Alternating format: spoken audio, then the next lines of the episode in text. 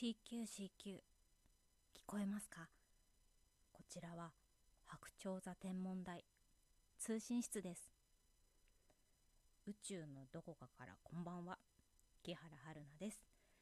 えー、毎日暑いですが皆さんいかがお過ごしでしょうか、えー、まだまだ暑い日続きそうですね。あの熱中症とかはあの十分ご注意をください。はい。あの各いう私もですねあの数年前ですね熱中症と思わしき症状でぶっ倒れてしまいましてですね、えー、病院に搬送されあの点滴を受けてあのまた帰ってきたという 次第でございます。えー、もうそれ以来ですねあのちゃんと寝てちゃんと食べてちゃんと遊ぶぞっていうことにしておりますあの水分もちゃんととってですねあのむやみに火に当たらないというのもあの大事なことかなと思いますしまあ何にしてもですね無理をしないというのはとても大事かと思います。やっぱりあの熱中症に限らずですね一回あの体を壊してしまったりちょっとあの心がダウンってなってしまうとですねあの回復するのにあの時間も気力も、えー、たくさんかかってしまいます。ので健康はとても大事です。はい。あの健康は何者にも勝るコストパフォーマンスでございますので皆さんどうぞあのこの夏を乗り切っていただければなと思います。あのえ実は私はですねあの去年あのこの話もしたような気がするんですけれども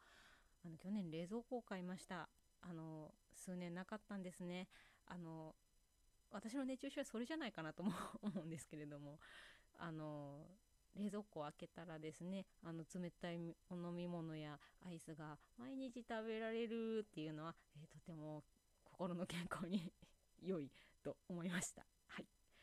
えー、今ですねなんかこんな状態で 失礼ありましたけれどもえっ、ー、となんだろう外出もちょっとはばかられるような、えー、昨今でございますがお家で何をすべきか、えーあのその前からですねあの友達もあまりおらずインド派の私が言えることはですね漫画を読むことですね。はい。あの私の家ですね 漫画が大変多ございましてですねあのあ私これだけ漫画を読んできたんだなと思ってあの先日のですね引っ越しを終えたという感じでございます。あのちなみにまだその辺に漫画の山いっぱいあります。あの早く片付けないといけないんだけど どうも私はお片付けが下手でですね。はい。漫画は置きっぱなしの漫画をまた読んでしまうという感じですね。はい。ですが今最近はですねあの電子書籍がですね幅を利かせておりまして電子書籍危ないですね。あの物物体が増えないのにあのたくさん読めちゃう。あこれも買っちゃおうこれも買っちゃおうって言ってあのいっぱい読んでしまってちょっとおおこんなに買ってるみたいなことによくなっております。はい。ので、えー、今回はその中からいくつか漫画をご紹介したいと思います。えーとじゃあまずはですね、えー、紛争でしたらはったまでえ、こちらは伝元弘さんの講談社から出ている漫画です。えーえーと、地政学というものがありまして、えーと、私もあんまり詳しくないんですけれども、まあ、この国がどういう地理にあってでそのお隣にはどういう国がどういう地理や文化を持って歴史を持っているのかっていうのそういったものをですね学問としているのが、まあ、地政学というものらしクですね。はい。で、それをもとにですね、主人公が各地の紛争などを解決するというお話になっております。あの、まあ、紛争といっても取り扱う紛争はですねあのすごいあのドンパチやったりとか、まあ、ドンパチもあるんですけれども、あのー、大掛かりな国と国との戦争という感じではなくですね、あのー、なんでしょうねいざこざがすごくでかくなったみたいな感じの話ですね。あのどこの国からやってきた人がやってるお店がちょっとトラブルに巻き込まれてしまうだとか、えーと、今度新しい国に会社を出すので会社を起こすのでちょっとそれでいろいろ手伝ってほしいみたいなお話とかがあるものになっております。でなんかその主人公がですね行く先々で、えー、美味しいご当地のご飯を食べ、えー、地酒をガブガブ飲みあの楽しそうにしながら、え紛争を解決するというお話でございます。はいその主人公がですねあの食べるご飯がですね美味しそうでですねなんかあの格式ばった料理とかではなくて、まあ、ご当地の人々が日常食べているようなご飯をご紹介 されているというものになっております。結構知らない世界がこう垣間見れる感じで面白かったです。はい、えー、じゃあ次の漫画ですが、えー、これは今超有名なやつですね。あのゴールデンカムイを私も先日読みました。えー、野田悟さんの、えー、主演者から出ている漫画です。えこれは日露戦争帰りの、え主人公がですね一攫千金を夢見て、え北海道で砂金を取っていましたところその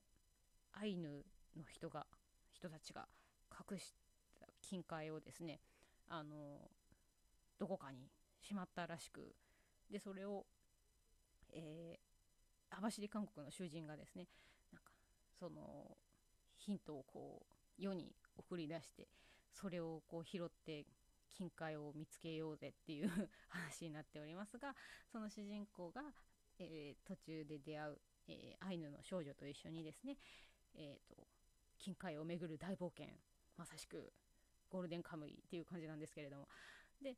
そういったお話になっております。はい、であのキャラクターがですねみんなとっても魅力的な人ばっかりでですねなんかはいあの魅力的な変態や魅力的な悪役がたくさん出てくるお話になっております。であの結構、えー、アイヌとか北海道とかもそうですしあの途中途中で出てくるよその地域のお話とかもですね結構あのきちんと実地っていうかあの調査研究されてえ作られているんだなって思うのがありました。鹿児島出身の方がですね西郷隆盛の、えお墓に行くシーンがあるんですけれどもなんかそこを見てて「はいこの坂知ってる」みたいな感じの 感じで結構すごいコミックスの方はあのすごい書き込みとかも丁寧にされていてですねあの読み応えのあるそれでいてテンポが良くて面白いっていうお話でございました。これは人気が出るだけありますね。面白かったです。はい。であとですねえー、吸血鬼すぐ死ぬという漫画です。えー、盆の木至さんが秋田書店から出しております。えー、これはですね、え新横浜で鳴らす、えヴァンパイアハンターの主人公が、え最強と言われるあの吸血鬼に挑んだところその吸血鬼は最弱であのちょっとつついたらすぐ死ぬみたいなやつだったという話です。あの吸血鬼なのですぐ復活するんですけれどもちょっとなんか脅かしたり叩いたりすると「わー!」っつってあの砂にさーってなってしまって「こら!」ってなってあのしばらくしたら元に戻るっていう話です。はい、でそんな2人が、まあ、コンビのようなものを組んでですね、えー、新横浜の、えー、ご町内の、えー、珍事件を解決するというストーリーになっております。はい。あの、愉快な、愉快な 漫画です。はい。で、この2人がですね、ボケとツッコミを繰り広げながら、えー、話進んでいくんですけれども、あの周りのキャラクターもですね、変なやつばっかりでですね、一癖も二癖も三癖もあるようなやつらが、えー、楽しく毎日を過ごして いますね。なんか毎回大騒動がいっぱいあるんですけれども、なんかそれもなんか見てると、あ、またやってる楽しそうだなって 思わるというすごくあの心にいい漫画です。はい。あの何も考えないで見れるっていうとなんかすごい悪い言い方なんかするんですけれどもあのすごくですね楽しみながら読むことができる漫画になっております。はい。いやいや楽しいですね これは。はい。面白かったです。あのボケとツッコミもすごくテンポがいいですしえっ、ー、と主人公たちがですねあの少年のような心であの下ネタをあのどんどん連発しながら、えー、進んでいくという回もたくさんあります。はい、えー、なんか3点ともですね読んだ後にそれぞれ違う読後感がありの楽しい5本になっております。ご紹介させていただきました。はい。えー、そんなこんなでですね、まああのまあ夏も全然真っ盛りな感じですけれどもえっ、ー、とそうですね今日はあのオリンピックの閉会式がありましてあの今回のですね東京オリンピックもいろんな意見がありましたけれども私は単純にお祭りが好きなのであのみんながあの楽しんでいる姿を見るとあの選手の方とかね楽しんでいる姿を見るとすごくあいいな楽しそうだなと思いますし、えーとまあ、逆にそれであのなんでしょうね。あの無人のですね観客席を見るとやっぱりすごく寂しい気持ちになります。あのー、ですかね。あの単純にこう用意してきたイベントっていうものが何でしょう。あの前回の形でこう提供できないっていう悔しさですとかそういったものもすごく感じましたしあのだからこそ、えーと、頑張っている選手さんとかですね。あの見ると、まあ、すごく心が 現れるじゃないですけれども頑張ってるなと思っていい気持ちになります。もともとそんなにあのスポーツを観戦するタイプではないのであんまりスポーツのことは詳しくないんですけれどもやっぱり頑張ってる人たちを見るのはすごく心の栄養になりました。ですねなんかあの、やっぱりそのイベントとかもですねなかなか打てない状態にもありますしでも打つことは NG じゃないけれどもそのために準備をしないといけないこととかもたくさんありますのですごく大変だなと思う毎日です。早くですねあのみんなが好きなことを誰にも責められずにあのできるような毎日が来るといいなと思っている次第でございます。はいじゃあそろそろお時間ですので皆さんお体に気をつけてお過ごしください。おやすみなさい。